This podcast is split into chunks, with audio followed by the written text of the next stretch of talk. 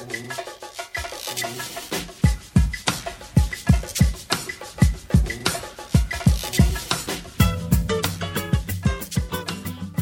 hi everyone, and welcome back to the official Dream Dinner Party podcast. I'm your host, Ross Bullen.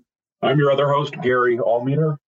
And with us today, wait, Ross, you have you want to explain the this forgive yeah. us listeners. This is our first this, this is, is, our first inaugural time. Our, our new year our New Year's resolution to not mess up the podcast lasted about 10 seconds. So we can uh commence our joining us today, our, our guest for our our first episode of, of 2023 uh, is Mike Sacks. Hi, Mike. Welcome to the podcast. Thanks for having me on. I appreciate it. Uh, Mike's a, a, a really well known and and and a well established comedy writer and, and writer about comedy writers.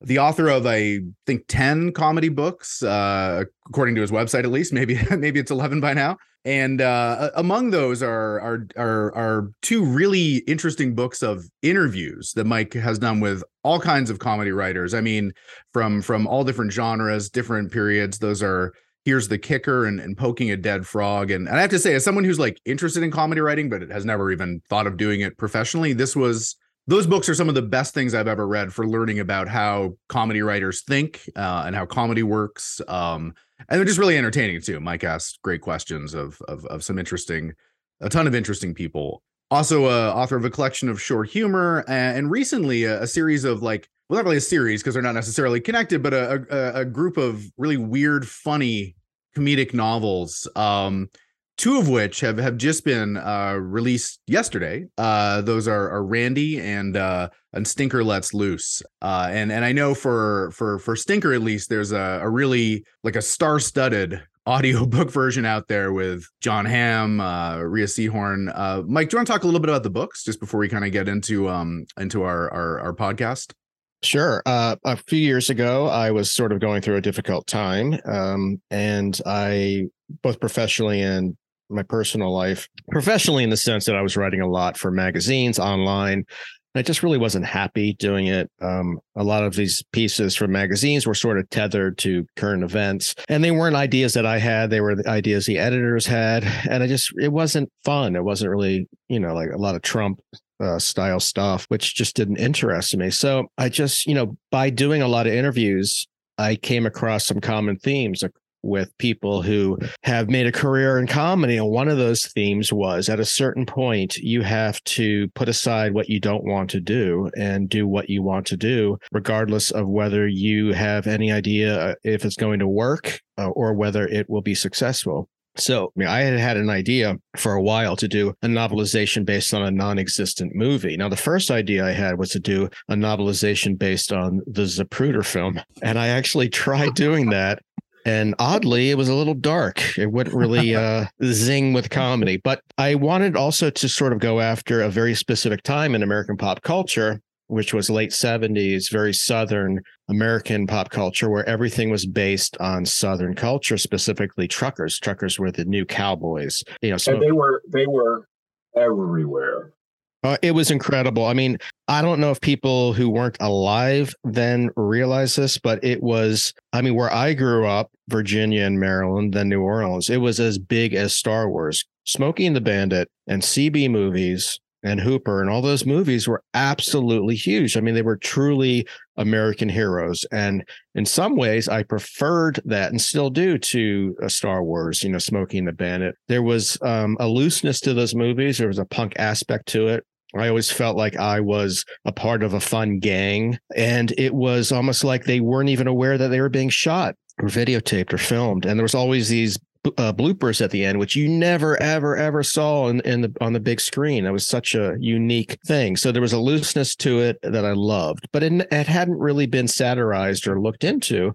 I think if you were not if you didn't grow up around that time it's sort of lost. You know it's like being a fan of doo-wop. If you didn't grow up around doo-wop you're not going to necessarily be a fan. But i'm a huge fan of that and i wanted to take it on because i hadn't really seen it done so i decided to write a novelization to a non-existent 1977 movie called stinker let's loose which features cb radio. Uh, there was always an orangutan in these movies usually flipping off a sheriff or blowing a raspberry. Just like real life yeah Yeah, I yeah. thought it'd be right. I thought it would be fun uh, to take on that. So I combined the novelization with uh, the late '70s pop culture, and I thought I'll just put this out. No one's going to be interested. That would be my agent or anyone else. It may sell hundred copies, but that's fine. So, so did you have fun writing it? Like when, yeah. you, when, you, when you committed to, all right, I'm, I'm, I'm going to do CB and trucker culture. Mm-hmm. I mean, did you have, did you have other ideas like, hey, Rubik's Cube or Space Invaders or like when you landed on that, were you certain that that's what you were supposed to do? And was it? No, I wasn't certain. I had okay. never written anything about it or had never satirized it before, but I had more time. I had separated with my wife and I was alone and drinking a lot. And this is the first book I wrote sort of drunk, to be honest. I didn't edit it or rewrite it drunk, but I wrote it drunk. I put it out in six months. I would come home every night, work on it for a few hours. It took six months to put out and I did have a lot of fun with it. I mean, there were, you know, when there are no rules except your own, you it can be a disaster or it can be like finding uh, nirvana, and it just felt so freeing. Uh, but again, I didn't know if anyone would be interested in it. But you know, things sort of came together. I started going out with a woman who's now my wife, who was head designer at Random House for covers and such. And when I was done with it, uh, she painted a hand painted cover to it that looks exactly like a 77 novelization, which she even put in uh, creases like it was it would look if it was a used book. You know, I wanted it to look like if someone stumbled across it, it could very well have been from the late 70s. She put in a fake ad that I wrote in the end. She put in a list of other novelizations that this author supposedly came up with. So we had fun with it. I had fun with it. I put it out, didn't really hear much about it. And about two weeks later, a friend of mine who is a narrator and he does professional narration for movies and articles, New York Times, got in touch with me and said, Can I have the rights to this, the audio rights? And I thought, Sure, yeah, take it. Uh, you don't have to pay, just you know, do with it what you will. Never in a million years thinking anything would be done with it. Two weeks after that, he called and said Jon Hamm was attached to play Stinker.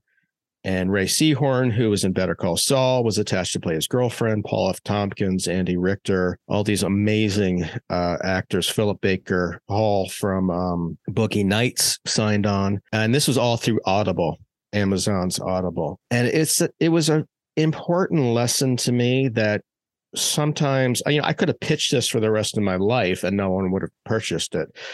Sometimes people just need something tangible to hold in their hand and say, "Oh, I see. This is what you're going for." And when it's tangible and it's it's tactile, they can hold it. It becomes it has more weight to it. So once it was out there as a book, people started coming on board. And Jon Hamm came on board for a very specific reason. His father worked in the trucking industry in the late 70s, hmm. and he grew up watching these movies. So that was really the first of the self published books that I did. This is four years ago or so and it's been five or six since then but that was the impetus for that first book. Yeah i was i was going to ask about the cover art because it looks so authentically like a you know 1970s dollar 99 bantam paperback or, or, or something. And uh yeah I, I appreciate like the I guess you've done this with a bunch of your books, like the sort of like frame narrative, you know, like it's not you didn't write it, it's a book you found at a garage sale, or it's a novelization of a movie that doesn't exist, or uh, or it's somebody and it's got so many notes in it in the margins of a like a made up person who's reading it and and kind of responding to it. Uh, you know, I guess that's slouchers where that happens, kind of kind of cynically. Yeah, it's really clever. It's just a. I mean, obviously the stories are funny, but like coming up with like a you know pretext to tell them that way really adds to it as well. So well, I like I always like that in comedy. I hate books that read across it parody or satire. I don't think it needs to be announced. You know, if people are confused a little bit, I find nothing wrong with that. If I had stumbled across it and thought it was real and then discovered it wasn't, I would have loved that. And I've done that with a lot of books. I mean, I like the backstory to this. I think it adds depth to it. Um, I always liked Andy Kaufman growing up. And he knew it wasn't real what he was doing, but there was never a wink to the audience. And there was almost a respect for the audience. And if people believe that this new Randy book was actually a memoir I found at a garage sale in Poolesville, Maryland, you know, let them believe it. I really don't care. I mean, to me, it adds some interest to it. And that would also entail the look of it. I don't want it to look fake. I don't like fake. And I think there's something to be said for the margin of error it it widens. You can get away with more when I didn't write the book. I didn't put it out. I just found it and here it is. And whether you like it or not, I wasn't the author of it. So here you go. Enjoy.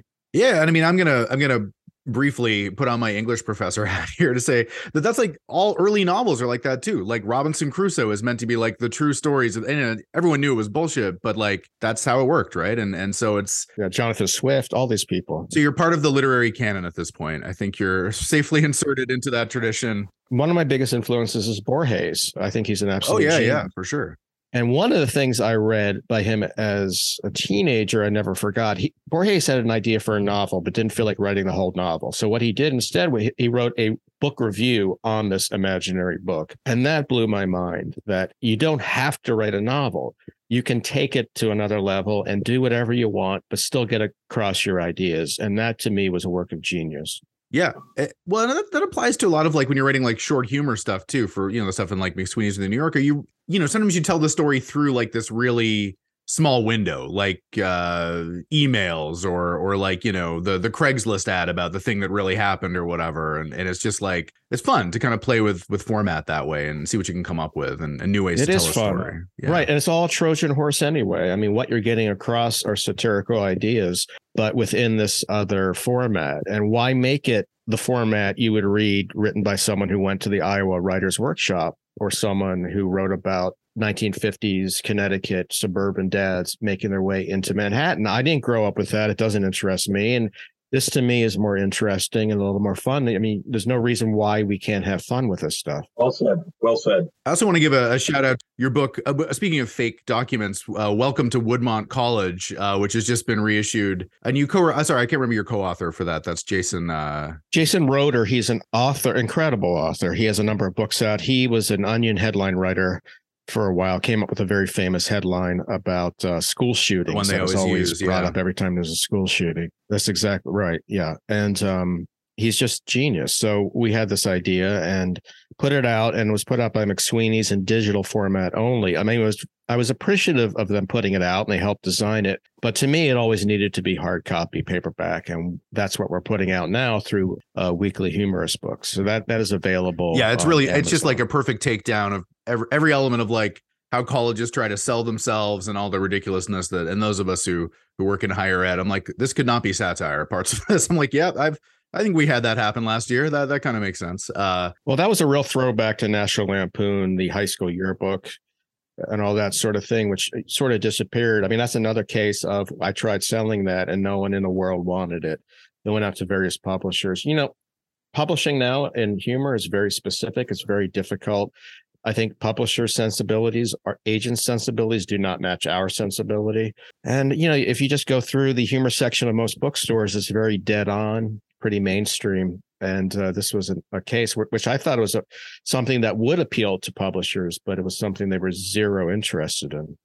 Yeah, as someone who's currently querying agents with a comedy book proposal, I'm experiencing that uh, that feeling as well. It's it's tough sledding out there, but uh, but why do it? Why not just put it out yourself? You can do that. Yeah, I mean that's that may be where it's heading. You know, I mean that's uh I think a lot of people have, and and obviously, you know, you've got kind of a best case scenario outcome, you know, for for that happening. So, so that's awesome. Um, okay, well, as I as I said, you know, uh, you've your your books of interviews, you've already talked. I don't know if you, I guess you did a lot of those interviews over the phone, probably, but I'm sure some of them were in person. So you've already met a lot of people who you don't ha- you don't need to invite to a dinner party. Maybe you want to double up and, and bring someone back who you've spoken to before. Um, so yeah, one thing we always kind of ask here is is you know the, the, sort of that question like what three people living or dead uh, would you would you invite to a dinner party?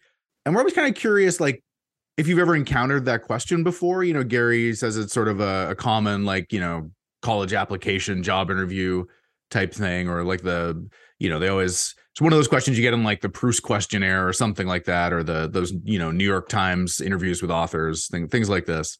Just curious, have you ever like kind of encountered this question before, or, or been asked it, or had to think about it, or never? No, in fact, when you asked me to be on it, that is the first time I have ever thought about this, and I narrowed it down to about six, and then choosing three from that was difficult. But I found it very interesting because I think a lot of people who uh, whom I admire, I don't think would necessarily be good guest to talk with. And, you know, people say Jesus a lot. Would he be such a great guest? I mean, he speaks Aramaic and talks about wood and carpentry, and he's only 33. So, what does he know about the world? So, that really wouldn't interest me. So, what I did do was sort of think about people who influenced me. And I think, and really people I would love to actually talk with at a dinner party. And I don't like to attend dinner parties. I hate small talk. So, a lot of thought went into who I would choose for this specific party. And, and and and you're right. Like the more you, uh, well, there's two there's two kind of things here. Like you know, who are you? Who's asking this question? Because if you're trying to get into a college, you know, you're going to yeah. say, "Yep." You know, oh, I would I would dine with Socrates and uh, right. you know Bill Gates, and and it's like, well, no, you wouldn't. You no. know, that would that just wouldn't be fun. You wouldn't be able to have dessert if Jesus were there. You know, there'd be you know, and then oh, if it's if, if you're on a date, you know, somebody says, oh, then you're going to want to appear somehow else. That's right. You know, so yeah. And the more you the more you take your finger and scratch, the more you have to say, well, yeah, you know, I don't want to like go through a translator when I'm talking to somebody. I don't want to explain pizza. You know, I don't want to worry about this person being, you know, offended by my music. You know, so if you really delve into it, you can um no, that's a great point. I mean, I think there's a bullshit answer you know, people would mention Plato, but do you want to hear him speak in Latin about shadows and caves? I don't. No. So, th- and then there's a realistic I, answer. I don't either. I don't either. Yes. Yeah. yeah. So, I mean, I had been thinking about this the past few days. If someone was sitting next to me, who would I want to talk and make small talk with? And these are honest answers. This is not bullshit to get into a school or to get a job. So that's what I found really interesting about this. Since no one had asked before, it, it, it was fun to to think about literally who I would want next to me. I, I think you're right that a lot of people have that, you know, the idea that the people who they most admire are also like well known to be uh like assholes some of the time. And it's sort of that never meet your idols thing. Um we had uh Chris Monks from McSweeney's on last year, and he wanted to meet. It's like I love Van Morrison's music.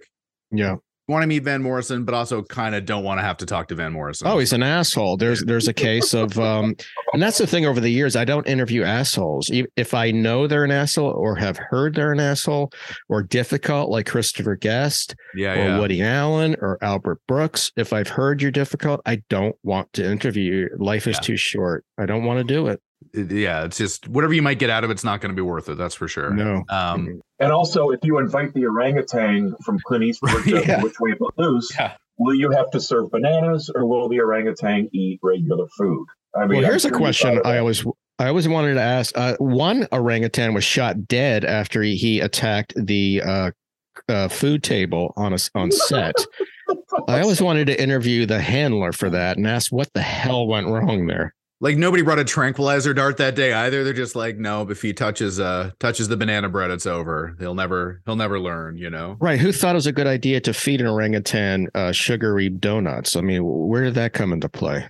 Yeah, that's that's just that Hollywood 70s mystique, really. Let's let's coke up a chimpanzee and see what happens. Uh, you know. That's the Hollywood I miss. That to that's, me is classic Hollywood. That's that's what Martin Scorsese's complaining about with the Marvel movies. No, no coked up primates. I'm with him on that one. Yeah. Oh, absolutely. We all are. It's easy, easy, easy choice. So where would you have a dinner party? I mean, this is a dinner party. You don't have to. You could have it at home, as people often do, or you know, are you are you cooking food? Are you are you a chef? Are you ordering stuff in what's your what's your plan for the the setting here? all right um i thought about this as well i'm not cooking anything and we've had some semi-famous people over my wife is an amazing cook but my job is to uh, shop and clean i spend the days cleaning before and then after so she would do that and she's somewhat shy so i would be on the couch it would be in our apartment and i would be the one talking to these guests uh, she would join us of course but certainly for the pre-dinner hors d'oeuvres, it would be me only talking to these three people. So you've so you're taking on a lot there, yeah. In your apartment. In our apartment, I don't like to leave my apartment. All right. Are you playing music? Are you? I mean, yes, it... I have a very large album. Well, it would probably be uh, Wes Montgomery or uh, Jimmy Smith or Jimmy McGriff, some sort of jazz that doesn't overpower or scare those who have come from an earlier time. It's true. Yeah. If there's uh if they're already freaked out enough by like electric lights, you don't want them to be listening to like yeah, the electric most... light orchestra. Exactly right. right. Yeah, yeah. Yeah. Although although Abraham Lincoln banging his head to GWAR would be I mean, yeah. I've seen that in a dream. all right. So the doorbell rings. Yeah. And and all right, are, are you wearing a sweatshirt? Or are you wearing a, a dinner jacket? no, I'm wearing whatever the hell I want to wear, which is probably what I'm wearing now: khakis and a sweater An and Orioles uh, an Orioles hat. Um, now uh, they don't arrive together, and the first guest who arrives is one of my biggest influences, and that would be Hal Ashby, a director from the 1970s who put out a Hmm. string of movies that have influenced me more than any other, whether it's Being There or The Last Detail. Uh, I think he's an absolute genius, and I think he did with comedy things that haven't been done before or since. Um, I think he's the uh, the high bar for comedic films. He was also a very interesting guy, very much a hippie-ish guy who, even into his mid 40s, 50s, um, retained that sort of free spirit and basically said to Hollywood, fuck you, I'm going to do what I want. And these are the films that I want, all tethered to character and very prescient in a lot of ways. Being there was really predicted Bush and, and Reagan and a lot of those morons who came into power. But he was also a very gregarious guy who unfortunately had problems with the system. And towards the end of his career, he wasn't able to do what he had done in the beginning of his career. Started off as an editor and learned most of his comedy that way. So he came at it from sort of the, the bottom, which is very rare to become an editor who then becomes a director, but learned about comedy through knowing and seeing what worked and what didn't work, which is just as important in comedy, if not more important, to know what does not work. He was, he'd be someone that I always wanted to talk to.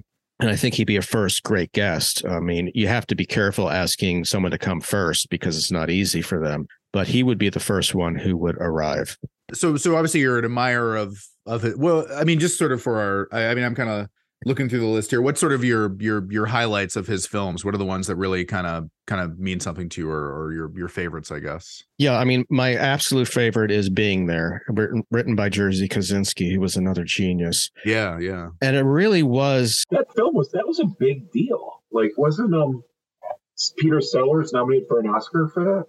yes, he was. And that Peter Sellers begged to have this job. He said, that character of Chauncey Gardiner is me. Uh, I don't really, you know, I play these characters, but there's not much underneath. And I can play this character better than anyone out there. And he begged for the job and he eventually got it and absolutely nailed it. I mean, when you look at him, he's not that old, but he may have been in his 50s, but he looks like he's ancient. And the way he, that's a very, very difficult character to play in a film where he is mistaken for being wise, but he's really an idiot. And it's a very American film, but Jerzy Kosinski uh, was not born in America. He came over post World War II, which he had a terrible experience in and wrote about in The Painted Bird. But to me, that's a quintessential uh, American parody. And Peter Sellers, another non American, nailed that role as this American idiot. You know, you could, I mean, as soon as this movie came out or just afterwards, Reagan came into power. And then all these morons who were mistaken for being wise or compassionate.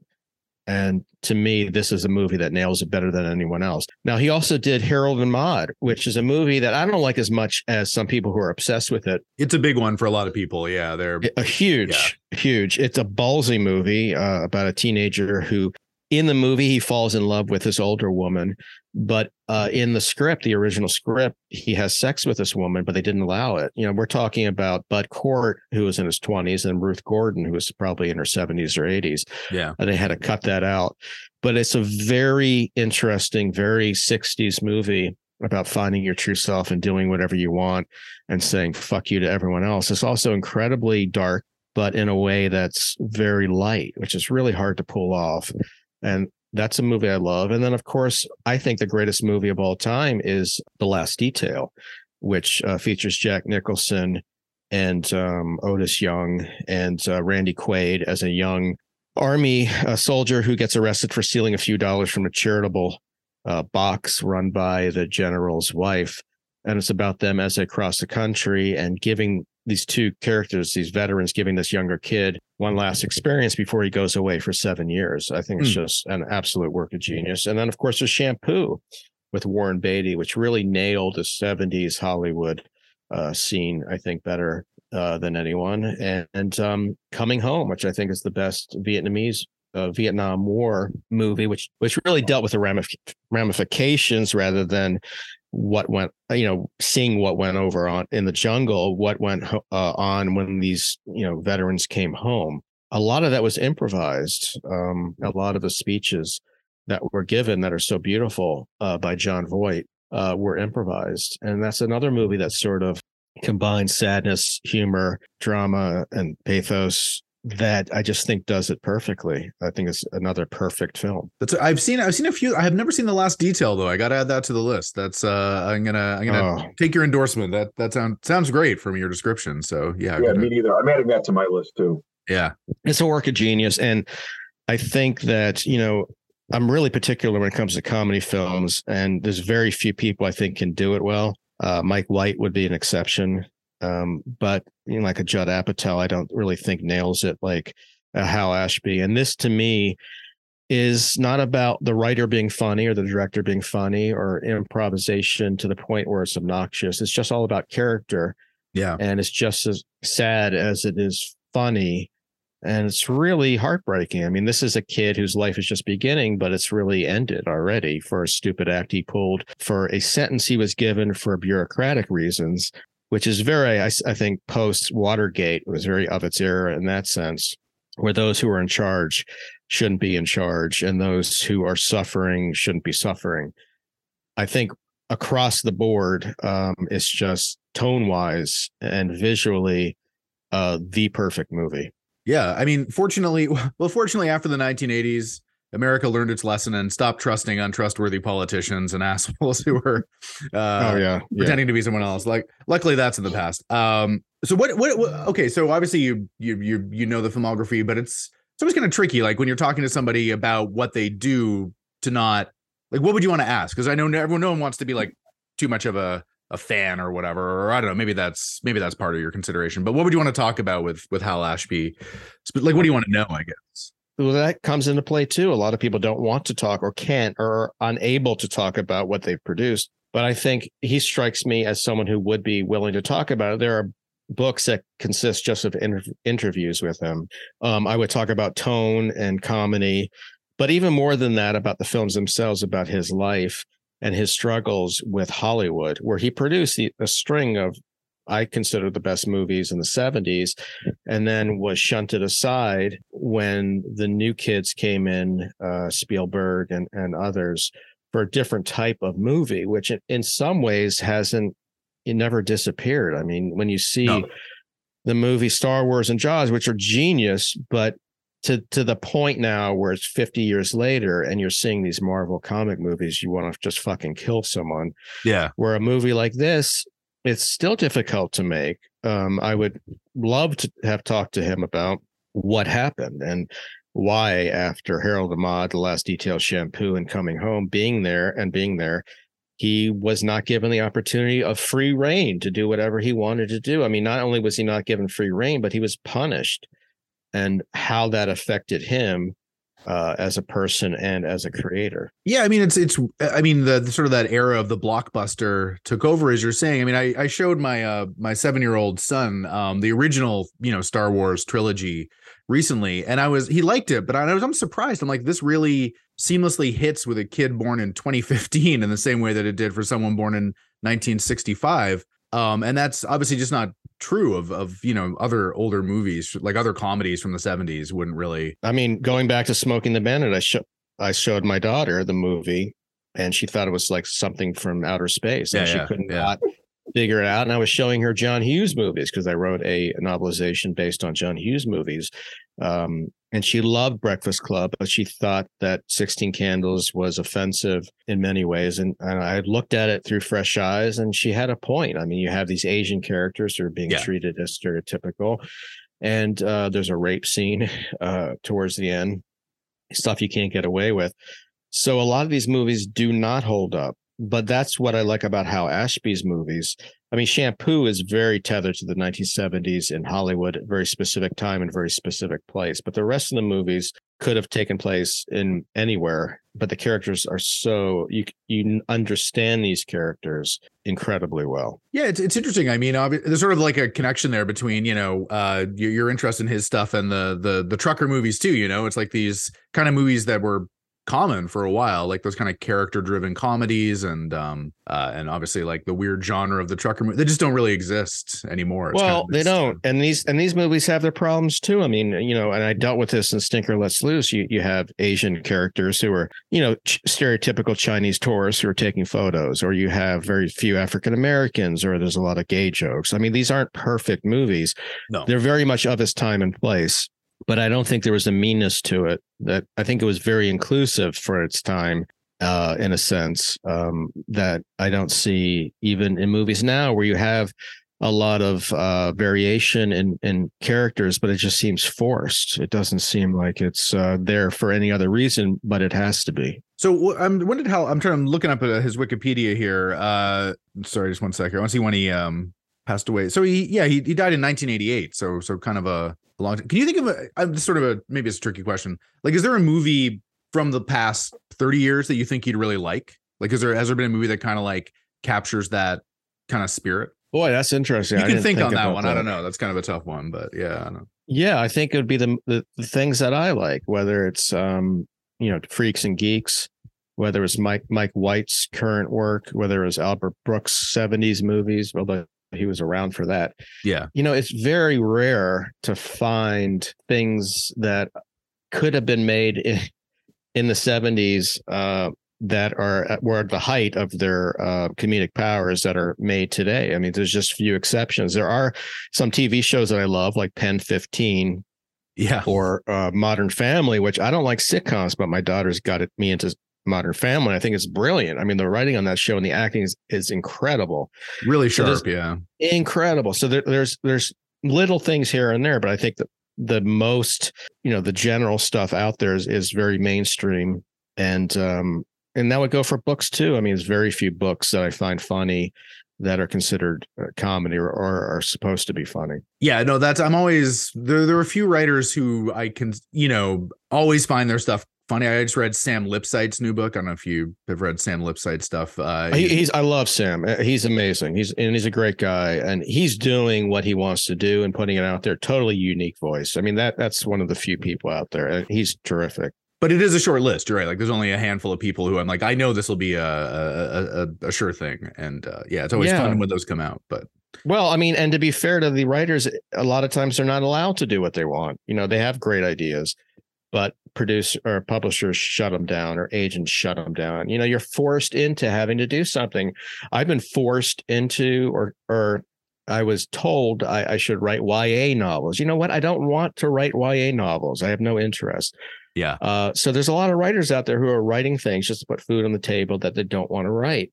And that's the freedom that I have by self publishing, where I have a day job where I can make money and have insurance. And then on the side, write what I want, how I want to do it. I mean, that's all of it. We're all sort of, you know, that's I think that's how a lot of people, seemingly everybody who we kind of talk to who does any kind of comedy writing, not everybody, but like it's not like a hobby, but you kind of need something else. You need something else to give you the freedom to do what you want to do, right? You need to, it can't be your only, it's tough when writing is your only source of income uh, or like writing a specific kind of thing, you know? Very, very, very few people are out there making a good career at writing or performing the exact type of comedy they want to do. Also, you have to you have to exist in the world to see things that are funny, you know? Well, right. But at the same time, you don't want, you didn't get into comedy to write for shit my dad says, you know, the sitcom, which I had a friend who wrote for.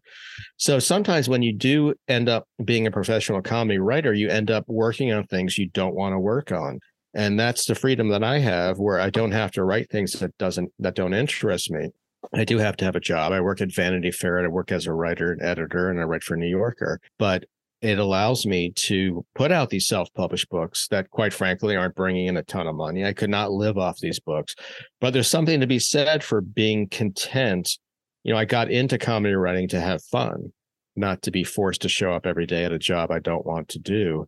And i thought i think a lot of comedy writers find themselves in positions that they didn't uh, envision when they started off. You know, Mike, I um when you uh, you mentioned YA novels, and uh, you know how memory works. You know, we're we're kind of you know in this conversation about the the seventies. I can't help but think of Judy Blume, who was ubiquitous. Oh, yeah. yeah. In the late seventies, early eighties. But she was a genius. Absolutely. And she was able to meld. Yes, she was. With, I mean, the most serious topics So why not? I mean, why not? Del, like, why not give it a shot? Like, try, try a, um, try Stinker Let's loosen a Judy Blume. Like, are you there, God? It's, it's me, myself. well, Judy Blume was a case where she didn't get into it because an agent told her there was money in it. She got into that writing because that's what interested her. And she was never told what to do. She just happened to write in a style that a lot of people liked. And the same would go for Beverly Cleary, who's another genius who just passed away, I think at 103 years old. Yeah. To- total genius and a lot of humor and very uh, dark for kids subjects like parental separation, divorce, death, and that sort of thing. I mean, the main reason I'm not doing it is because I don't feel I could bring to that medium um, something that would interest kids and myself in putting it together. It would take a year to write. And even within that concept, they'll say, all right, write a YA novel. Well, they don't really want a YA novel that I would want to write. They wouldn't want to see that. It would have to be very specific based on what's out there now, what's a success. And it just wouldn't come from the heart. You know, it would be for money purposes. And I think readers can see through that. Yeah, you can uh it, it it's there's it's, it's formulaic, right? So I mean you can't like you can't bring the orangutan on amphetamines into a YA novel. That's uh it's not no, uh, it wouldn't it wouldn't be good. Yeah. I mean, you know, it just it wouldn't it would be stale. Okay. So it's you, Hal Ashby, appetizers, cocktails, whatever, whatever, music, whatever sort of setting the stage. Second knock on the door. Who's showing up? This was a tough one. Um, I went to Tulane. I attended Tulane. I lived in New Orleans for a number of years. And um, one of the students there, much before my time, was named John Kennedy Toole. Mm. And he was an oh. author who uh, put out a book called Confederacy of Dunces. And it's a fascinating backstory where he was dealing with a top editor in New York. And this top editor was incredibly patient with him, would worked with him on the the uh, book, editing it and re-editing it, but got to the point where he just had to say, "This is not working for me." And John Kennedy Toole, a young guy still in his 30s, he was teaching English in New Orleans, was so upset by this that he ended up asphyxiating himself in a car with carbon monoxide, very young. So he died without this book seeing the light of day. And his mom, a few years later, took this dirty manuscript and was typewritten, notes on it, and brought it to a professor at Loyola, Walker Percy, and and said, "I want my son was a genius. I want you to take a look at this book." Now, in the foreword to the current edition of this book, Walker Percy wrote you know, he's since passed away, but he wrote a foreword about what he thought about the situation, which was how often does someone come in with something that is going to be good? And he, this, the woman was crazy. Uh, this is a Norlinian character. Uh, and he just thought, I'll appease her and I'll read the first few pages. Started reading, and after a number of pages, he thought this guy's a genius. I mean, it was like a lightning out of the blue because it just doesn't happen and through Walker Percy, he got it uh, published by LSU Press in Louisiana, a smallish uh, college university press. And from there, went on to win the Pulitzer Prize. So it's one of those cases that just doesn't happen. It's a case about a guy putting out what he wanted and sticking to his guns. And really, what appealed to me too was this guy was totally floating free in space. I mean, he was totally isolated. This is pre internet. He didn't have the opportunity to self publish it. And he died without knowing what became of this book and how influential it became for legions of comedy writers, including John Belushi up through the current day. There was also a sadness to John Kennedy Toole, which I sort of emphasized with because I graduated out of Tulane into a pre-internet world. It's just coming in at that point it was very isolated. Very few outlets. There was new yorker playboy mad magazine crack magazine a few others. But it was very isolating. And when i look back and see photos of john kennedy toole he was also in the closet. He was gay. And he was mentally ill. He was he was um crazy. I mean he he he either schizophrenia or or something so he was totally alone and totally ahead of his time. So to be able to talk to someone like that and to tell them, first of all, you made a difference in so many people's lives, but also you're not alone, that there are other people who, you know, love your sensibility and you're not a failure. and you don't have to kill yourself. And this is what happened. That sort of fascinates me. And also, he was known to be a very gregarious, incredibly funny guy who could do uh, imitations of people, a very southern style of comedy, and for that alone, I would want him at the party. So when did you when did you first read Confederacy of Dunces? Well, that's the thing. I I stumbled across the book in the library, Tulane Library, and within the research division, they had first draft, uh, the original co- uh, copy, you know, wow. not the original, but the Xerox. And it was fascinating to read it. And I read the book and I did not really like it. This was, I was, you know, 18, 19. Came across it uh, a few years later in a bookstore and I thought, you know what, I'll try it again. And then just absolutely fell in love with it.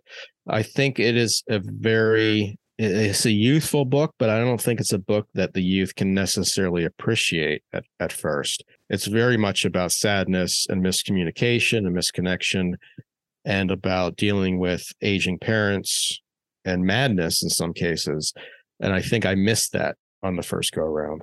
I was say, it's still such a popular book. I mean, I, I, uh, I had a, a, a you know, a, a, teaching assistant last semester. He's, yeah, he's probably, I don't know how old he is, but he's probably under 30 I was just taught taught a whole tutorial kind of talking about it with students and you know they they liked hearing about it. I mean, it's really lasted. I, I think I asked, you know, years ago on on Facebook like what people what was the funniest book anybody had ever read and and that was the book that came up more often than than any other, really. That was the novel that the people you know kind of thought was fun, which is so rare for a any, any novel really, let alone one that's, you know, 42 years old now and or older really from when it was written well, it was very ahead of its time. And, and one of the, the criticisms of uh, the book that, you know, in that it wasn't picked up by publishers, what it was, it wasn't plot heavy enough. It wasn't freewheeling enough. A lot of it was um, character driven and dialogue driven. But that's really what makes the the book so strong and lasting. That there's a looseness to it. There's a punkness to it. Yeah and there's certainly uh, a southernness to it where when you read this dialogue um, from different characters that you know whether they're african american white gay whatever it really really captures new orleans which is very specific in accent and in um, how they you know how they talk what they say uh, even a jewish character in there uh, jewish beatnik and I don't think you could really get away with that now. I don't think a white person like John Kennedy Toole could could write a black character like this. It would look at be looked at as being offensive. But I think what's loved about the book is there's such a love for these characters. Yeah. And in, in no way are they mocking these characters. I mean, there's truly a love for these local New Orleanian characters. Um, and I don't know really if the book would be published today. I really don't know if it could be. Well, and uh, you're right that it would be amazing to be able to talk to to John Kennedy Toole. You know, now and uh, he could see like the reception of the book. I mean, because there's a there's a statue right of uh, of Ignatius uh, Reilly. And I, I don't know somewhere in New Orleans. I'm not sure where yeah, exactly, but uh, right outside where it takes place, right outside of the uh, department store where he meets his mom in the first scene. There's also in museums the Lucky Dog cart where he works for a little bit. Um, where oh yeah, yeah, yeah, yeah. He bought these hot dogs in the French Quarter, which I wouldn't wish on anyone, by the way. Right uh, they're still out there. Sounds like a bad draw. Yeah. Yeah. I mean, so that to me, and it also brings back memories of New Orleans um, and how much I love it. It's just, um, it captures that city, which if you're not from there, I don't know if you can capture. I'm watching Treme now, which I really like, uh, but I don't know if it truly captures the city. The creator is from Baltimore, and he did an amazing job with with it, and also with The Wire. But there's just something about Ignatius Reilly that just captures the insanity of New Orleans. Hmm. And hmm. he's not necessarily a likable guy. He's very unlikable, as is his mother and are some of the other characters. But you can't help but like them because that's who they are and that's where they're from and I just love that where it's it, it's not a likable in the Hollywood sense where he's always smiling this character, but he is likable because he's realistic and he's authentic and true to himself. Now, isn't that a book that's sort of been in like I don't know, was there a movie or has it been kind of in developmental hell for 15 yes. 20 years or something? I I don't know. Well, but. it's yeah, I mean going back to John Belushi who wanted to play it and then uh John Goodman uh, was a resident of New Orleans and then other uh directors. John Waters wanted to do it for a while. John Candy wanted to play, but it was never made into a movie, which I think is a good thing. I don't think it would be a, um, a necessarily effective. I mean, John Waters wanted to use Divine as Ignatius Reilly. As much as I love hmm. John Waters and Divine, I think both are brilliant. I don't know if that would have worked. But what is interesting is I have a friend, Dave Budos, who uh, bought the rights to the memoir, not the memoir, but the uh, story behind the making of the book. And there was, he came, he came very close to making that into a movie. Hmm. And uh, there would be uh, an actor playing Walker Percy, there'd be an actor playing uh, John Kennedy's mother about how the background of how that came into being. I think it could have been done that way. For some reason, funding did not come through, but I still think that would be a great story. Yeah, that's an interesting way to to get it across. Yeah, you don't have to because especially with any kind of as you say like a uh, books that are so dialogue heavy and that's where a lot of the humor comes from. You can only put so much of that on screen, right, before it gets kind of tedious. Yeah, you know, way and, down. I don't know if if you could pull it off. I really don't you get 50 points for mentioning John Waters and um, David Simon. David Simon. Yeah. I, I, love them both. Um, yeah. And I actually am friendly with John Waters. He's a huge influence on me. And, you know, uh, he would be amazing for a dinner party, but I just, I sort of know him already.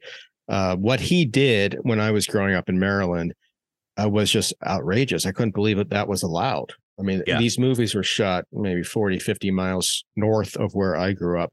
And just the fact that he did it on his own. I mean, the things he did eh, as a teenager, he restaged going back to the Zapruder film, the Zapruder film on the streets of the suburbs of Baltimore with Divine playing Jackie O. I mean, can you imagine doing that today, for God's yeah. sakes? and what that must have looked like in Maryland, which was Southern in the 60s. I mean, that must have been madness and the balls and the punk aesthetic that this guy had to do that and still has. I, I, I adore the guy. I love him. Yeah, and his movies are ones that people those even those ones from the you know the seventies are people still talk about them and still kind of watch them and still like them, which doesn't isn't true for everything you know from that from that era. Um, no. It's rare to think about uh Confederacy of Dunces. You know, it's really rare for a, a novel that's like a, like a comedic novel to win something like the Pulitzer or the National Book Award. I know the um less like Andrew Sean Greer's novel for right. five or six years won, and it was like notable because it's like oh a comedy won the Pulitzer Prize. That never never happens. Never Usually happens, it's so. much same with like you could say the same thing for films and and uh you know Academy Awards I guess. So yeah, it's kind of notable that way. It's always nice to see one of the the comedies, you know, even if it has like dramatic elements but not only to win the Pulitzer, but just the fact that this was published at all. It yeah. never would have been if his mother, John Kennedy Toole's mother, didn't go visit Walker Percy. And if Walker Percy hadn't read it, and if he hadn't then given it to a friend at LSU, I mean, just so many things had to happen. It was, to me, that's the miracle. Yeah. That this product that very easily could have been thrown into a dumpster was not only made, but won the Pulitzer and then affected so many comedic minds and with its sensibility uh, it was so ahead of its time that it could not have existed easily. That's what i find fascinating.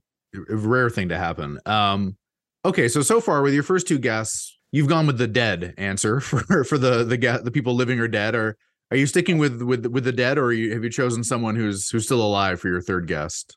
Very much dead. Okay and perfect this yeah. will be the third one to arrive and a huge influence on me. Um, I think she's an absolute genius. And there are certain literary minds like Borges or Nabokov that almost are from the future or from a distant planet. I mean, they're they're just higher than ours. They work on different levels. And this mind fascinates me in her writing because she was so insular, but she wrote about the world. And it would be Emily Dickinson, who okay. um, is, I think, an absolute genius. And there's a lot of connection between poetry and comedy, where each word, each syllable, each comma has to be there for a reason. For sure. And when when you look at her writing, there's nothing not there for a good reason. Um, she was also very insular, very reclusive. Supposedly, there's not that much known, although she supposedly did have a lover. Spent most of her life in her house in a small town of Amherst, and yet wrote about the universe, not just Earth and or America, but the universe, and did so in a way that uh, just could appeal to anyone. It it just astonishes me that someone like that could have emerged and done what she did. I mean, it's like a higher power, like she had a was a vessel of God. And it's another case of it very easily could have not been seen. For all sure, yeah. these poetry, all this, all these poems could very easily not have been seen. And you know, there's not much known about her, but I've always thought that you know there was a shy i mean i'm imagining what i emily dickinson was like i'm sure there was a shyness but i think beyond that shyness if she trusted you if she liked you she would open i'm imagining i'm fantasizing so i always wanted to be able to meet her and that's another one saying your work is going to be is going to change literacy and literature and we want you to know that that you weren't alone and that what you did alone changed the world and changed many people's lives. Uh, so that would be someone that I would love to sort of dig down deep. And you can see the humor in her poetry too. Oh, for I mean, sure. This is, yeah. you know, it's not someone up, up on stage cracking jokes, but she was a genius, even comedically. Uh, and I would think she would be funny and fun to talk with. Yeah, I mean, it, you're it's it's a really good example of like you know, I mean, all those poems were just in a sock drawer or something. Or you, if you look at some of the like the original manuscripts, they're written on the back of like a telegram or something. Like they're just jotted yep. down anywhere, scrap paper, and now they're they're they're obviously like these these world classics. And you're you're totally right. They're they're I mean, her poems are all kinds of things, but funny is definitely part of it. I always find it's like I don't know. I, I, you know, I, am not a, I'm not a, a, a, poet or anything, but I teach poetry in my, my English classes, and her poetry is always, I find the hardest to read out loud because she uses like those weird spaces, um, yep. and like weird punctuation, and, and, often they just kind of stop. You know, like the poem just kind of trails off, and I, I'm never sure how to read it out loud. You know, I don't think they're meant to be read out loud. I mean, that's one of my pet peeves I have with comedic writing is a lot of it isn't meant to be read out loud. You know, mm-hmm. a genius like David Sedaris writes for it to be read out loud, yeah, and then sure. he edits based off the audience reactions. I've done. I actually opened for David a number of times, and my comedy is meant not to be read, read out loud. I mean, I could see that from the audience reactions. It's. I don't think uh, when you write for the page, it needs to be read out loud. I think you know I write it alone in my head, and I give it out, and readers read it alone in their head and there's different type of comedy that works on different levels and i don't think i think the the poetry that she wrote was so insular uh, so interior that uh, it was almost it was uh, it was to, to read it out loud is almost like to ruin her privacy or something it's a yeah. very private thing so she was never published when she was living? No. Well, she was. She, she had a few poems published uh, as letters to newspapers and little magazines. And uh, I think there were some people who recognized her talent, but it was only after she passed away that people put, and you know, and as you were saying, it was a lot of it was written on scraps.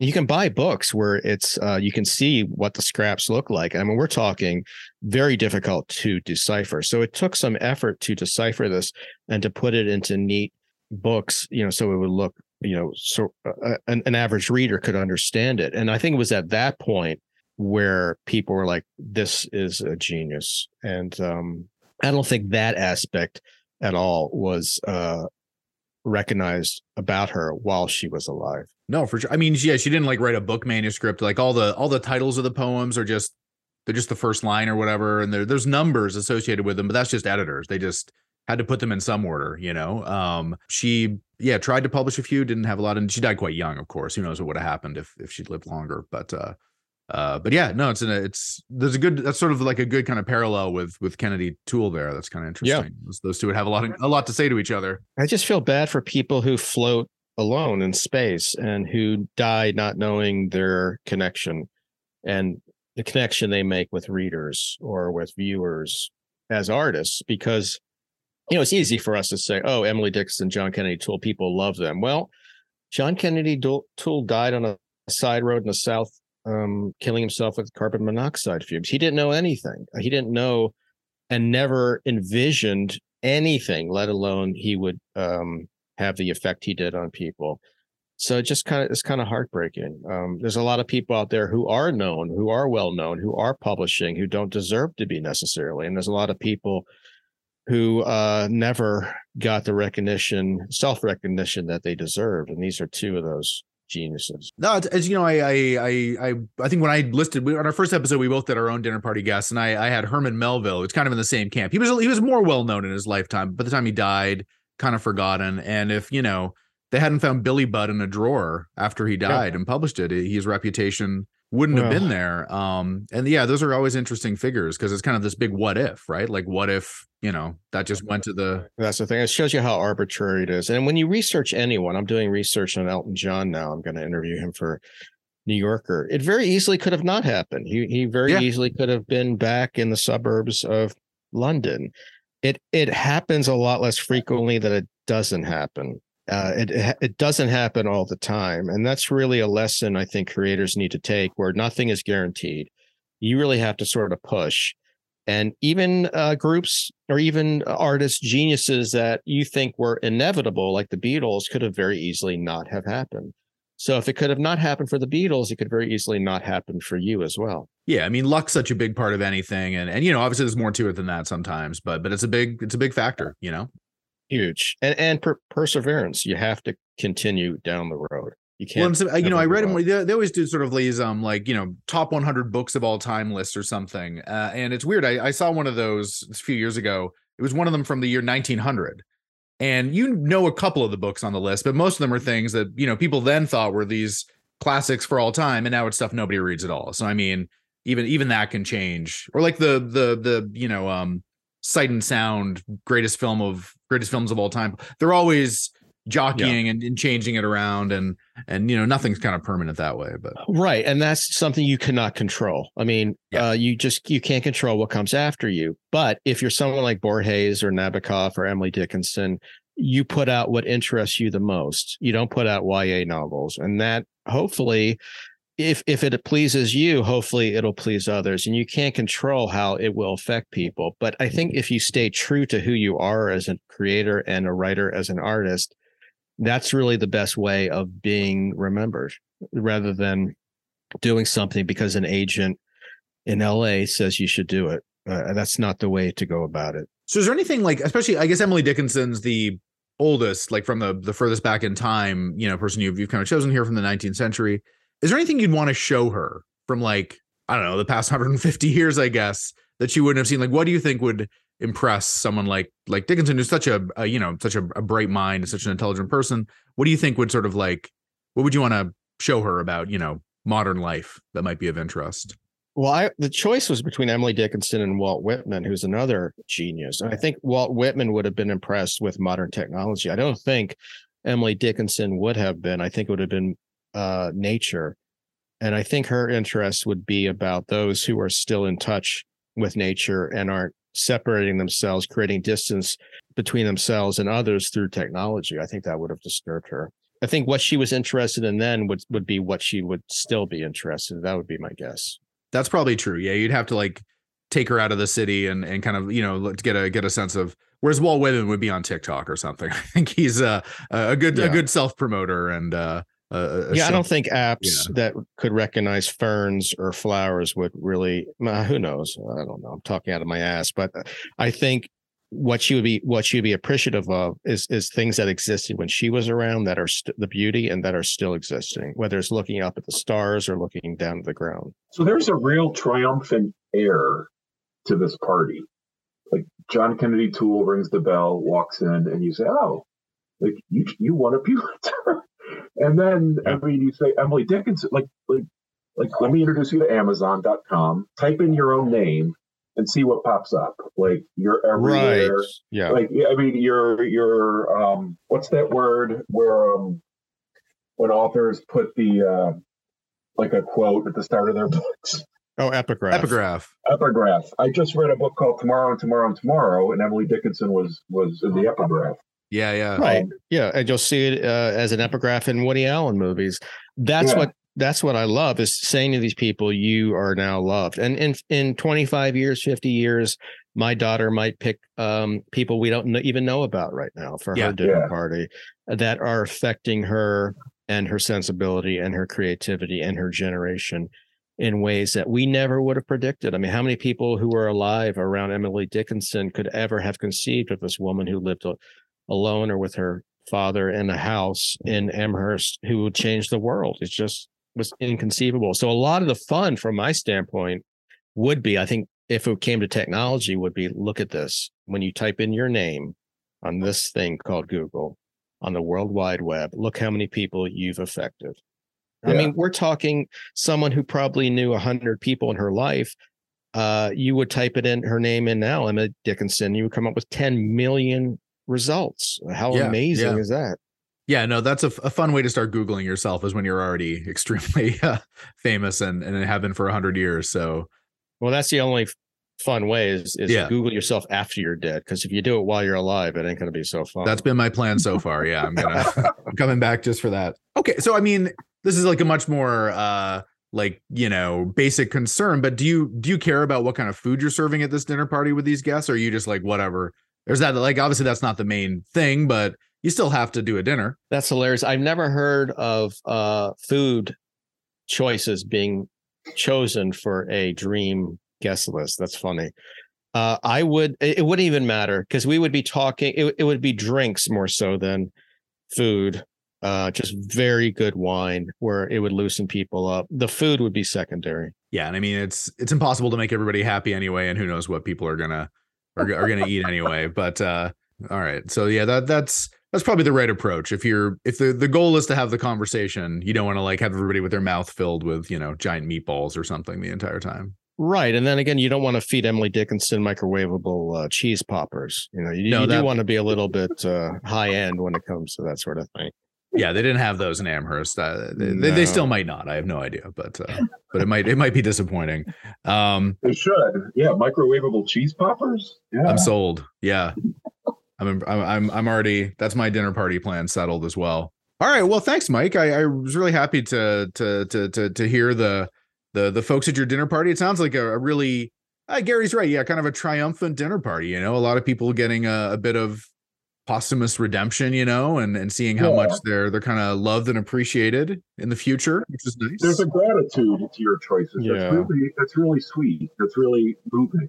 Well, I think a lot of young writers, including myself, are too hard on themselves. And I'm not anywhere within 1% of these geniuses. But if I could go back and talk to my earlier self, would be enjoy life a little bit more. Don't be so hard on yourself.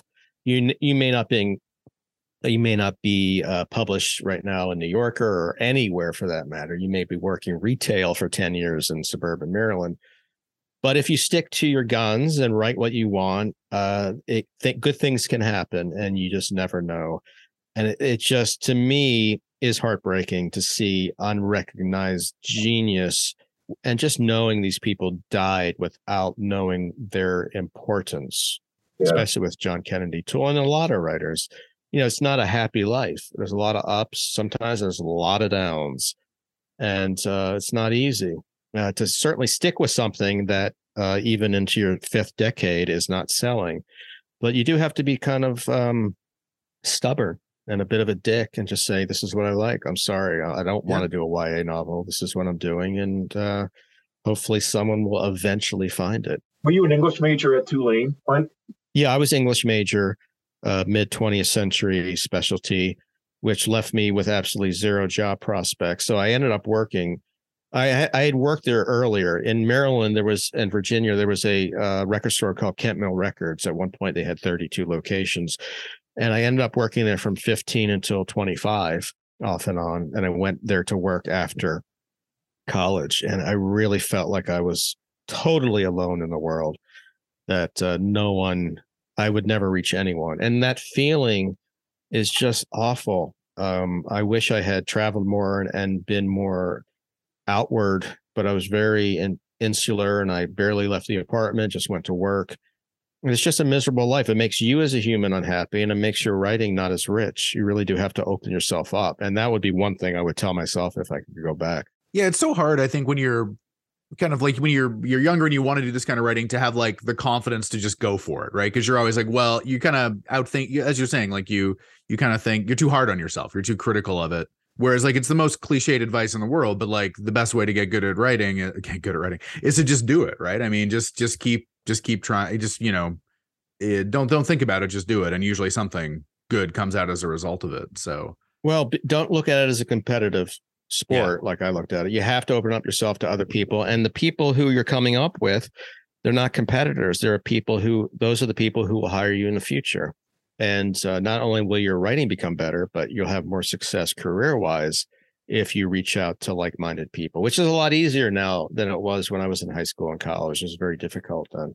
So that's one advantage of, of the internet is that there are like minded people. You will find them. And if you put in the effort, it can happen that connection. Yeah, I mean that's uh, I I I think like you know the the sort of like the McSweeney's humor page started when I was doing my my undergrad, and I was like, this is cool. This is a way of getting you know a, a new daily funny thing every day and then it took me another like 20 years to realize I could do it too. But still, it was uh, it was it was the the the seed was planted, and uh, yeah, it's it's uh, it, it's but it's so much easier than yeah when you'd have to be, you know, John Kennedy Toole's sending your one type typeset manuscript to one publisher in New York or Emily Dickinson it's writing a letter very difficult in Boston. Yeah. I mean, there's more opportunity now than there ever has been for writers. And you mentioned McSweeney's. That was the opening gate for me. I mean, I had been submitting and getting into Mad and Cracked and some other, you know, small zines sold at the Tower Records on Rockville Pike.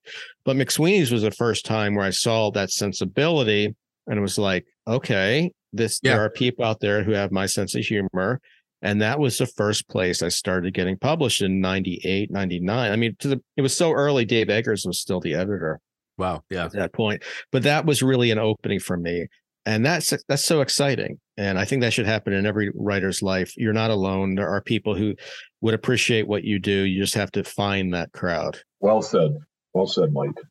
Thank you. And on that note, on that note, thank you very much for your time, your insight, and uh, sharing your dream dinner party guest with us. Thank you. And I'm going to take you up on that Baltimore offer. I will be down there. Anytime. Anytime. You got 50 points for mentioning David Simon and John Waters. the, redeem them at some point. Two of Maryland's own. Have you asked David Simon to be on the show? We no. no I don't know how, how, how does one ask David Simon to be on the show. We'll have to figure that. Out. We haven't asked out John either. Oh, yeah, so, no. yeah. we'll uh, but I can uh, send you a uh, an email for David Simon if you guys want. I don't, I don't know it offhand, but I can find out. All right, we'll we'll we'll roll the dice. Why not? That's the fun of having. They let, as Gary was saying, they let everybody have a podcast these days, so we can uh we can we can we can lure lure in someone else. But uh we really appreciated you being on. Um, everybody uh uh, check out uh, uh, Mike's uh, new books that are out this week, Randy and, and Stinker Lets Loose, um, and the new uh, print edition of, of Welcome to Woodmont. Uh, Mike, it was a pleasure talking to you. Really glad you could be on the the podcast. Uh, thanks again. Thanks for sharing your list. This was super super fun, and I, I really appreciate you guys having me on, and just to be able to talk about people I never am able to talk about. You know, usually typical comedy podcasts, I'm not going off about Emily Dickinson or John yeah. Kennedy Toole. So just for that alone, I appreciate it. Cool. Thanks a lot. Um, and, and thanks everyone for listening. Uh, this has been uh, the official Dream Dinner Party podcast, first episode of 2023. I'm your host, Ross Bullen. And I'm Gary Almeter. Thank you. We'll see you next time. All right. See everybody later. Thanks for listening. The official Dream Dinner Party podcast is hosted by Gary Almeter and Ross Bullen. Terry Bullen produces the podcast. Our theme music is Cruzeiro by Eaters.